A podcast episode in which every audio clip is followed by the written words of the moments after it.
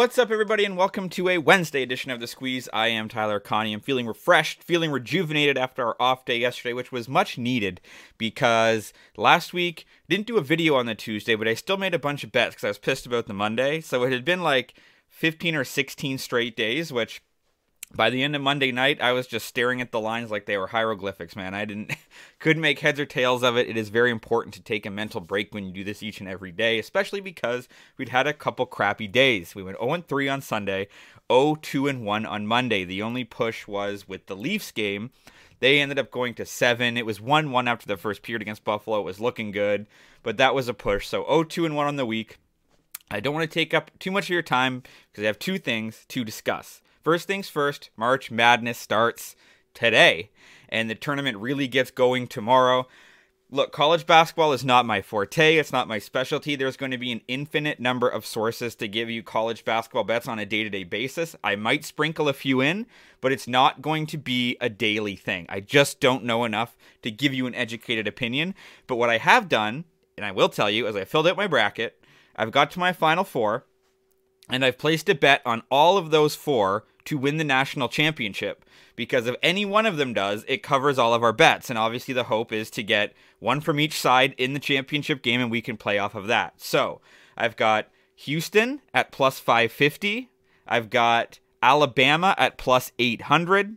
I've got Purdue at plus 1200 and I've got UCLA at plus 1400. I'm laying 1.25 units on all of those bets and again the uh, opportunity. If all four make the final four, we're laughing. We can just sit back, watch the game, have some fun. If two of them are in the championship game, same deal. But we can play off of that if one or two make it. Any one of those bets wins, any one of those teams wins the championship, we cover all of our bets and then some easily. So Houston, Alabama, Purdue, UCLA, those are my bets for college basketball. The second thing I want to mention all three of the bets that I'm going to talk to you today about have positive CLV, so the lines have changed in a positive direction. I haven't bet on the NBA in a little while. I've told you why. Guys aren't playing, it's that, that weird type of the season. So I'm going to preface this by saying if anything funky happens, like for example, I've got the Clippers bet. If Kawhi Leonard and Paul George are last minute scratches, we're going to punt these picks, meaning I'm just going to bet on Golden State and cover our bet. I'm not going to go into these games with LA Clippers minus two, with two of their best players out, with minus 17 CLV, and get smoked because of that. Because if I'm betting NBA and I'm making the bets the night before, it's very difficult 24 hours in advance. So, if anything funky happens, if Jayson Tatum doesn't play, if Jaylen Brown doesn't play, if these lines move drastically, and I will talk about this on my Twitter at Tyler Conium, I'm going to punt these picks, either cash out if it's available, or just bet on the other side. Okay? that's how we're going to be able to get through betting on the NBA before we get to the playoffs. So let's kick this off with Boston Celtics at the Minnesota Timberwolves.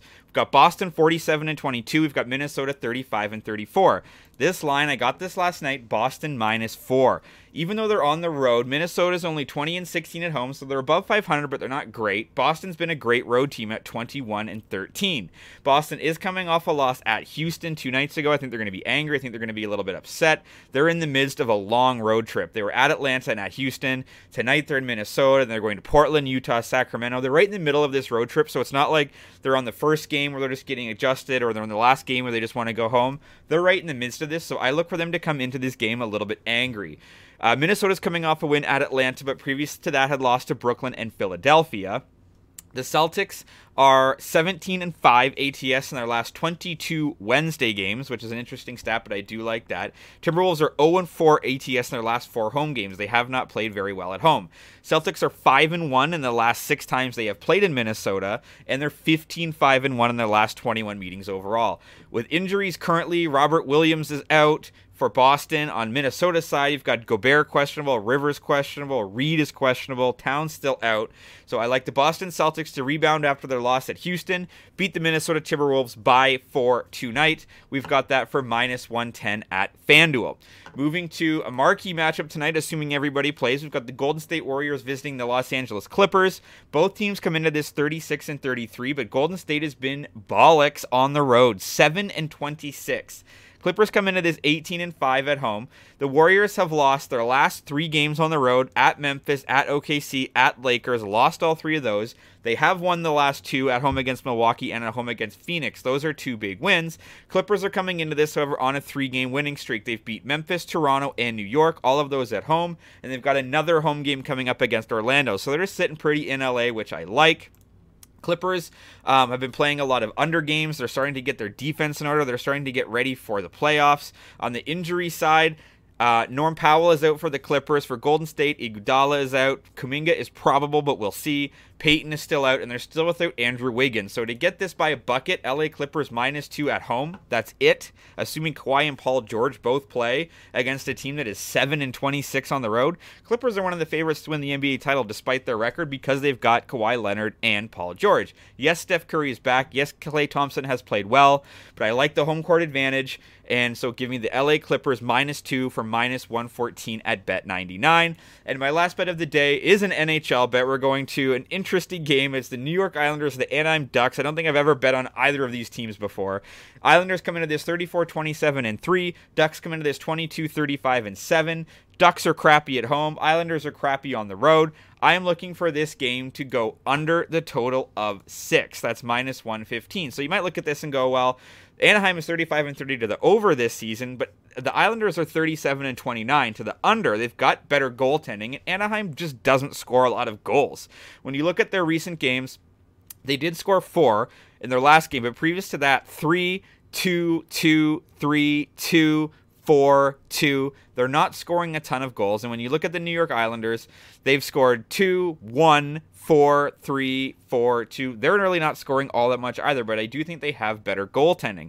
Under is 10 and 2 in the Islanders' last 12 against the Western Conference. Under is 8 2 and 1 in their last 11 after scoring two or less goals in their previous game. When you look at Anaheim, the under is 4 0 in their last four against the East and 7 0 and 2 in their last nine against a team with a losing record. These are two bad teams. The under is 6 0 1 the last seven times these two teams have played in Anaheim, which is interesting. So this could go one of two ways. This could end up being a 2 1 final, a 1 0 final, or like an 8 6 final. So feel free to fade this side. We've had some bad luck with NHL overs uh, recently, but I do like this game to go under. So that I got for minus 115 at DraftKings. A reminder if any of these NBA lines go funky, at Tyler Conium on Twitter, I'm just going to punt these picks, bet on the other side, and just be done with it. So your bets for Wednesday are as follows Give me the Boston Celtics minus four for minus 110 at FanDuel. Give me the LA Clippers for minus two. That's minus 114 at Bet99. And give me the Anaheim Ducks and the New York Islanders to go under six for minus 115 at DraftKings. Feel free to drop a comment if you're fading or following. As always, you can follow me on Twitter at Tyler Conium for more picks and props throughout the day, TikTok and Instagram for just the picks portions, and audio versions available on Apple Podcasts and on Spotify. We're back into it. We're feeling good. Let's talk sports.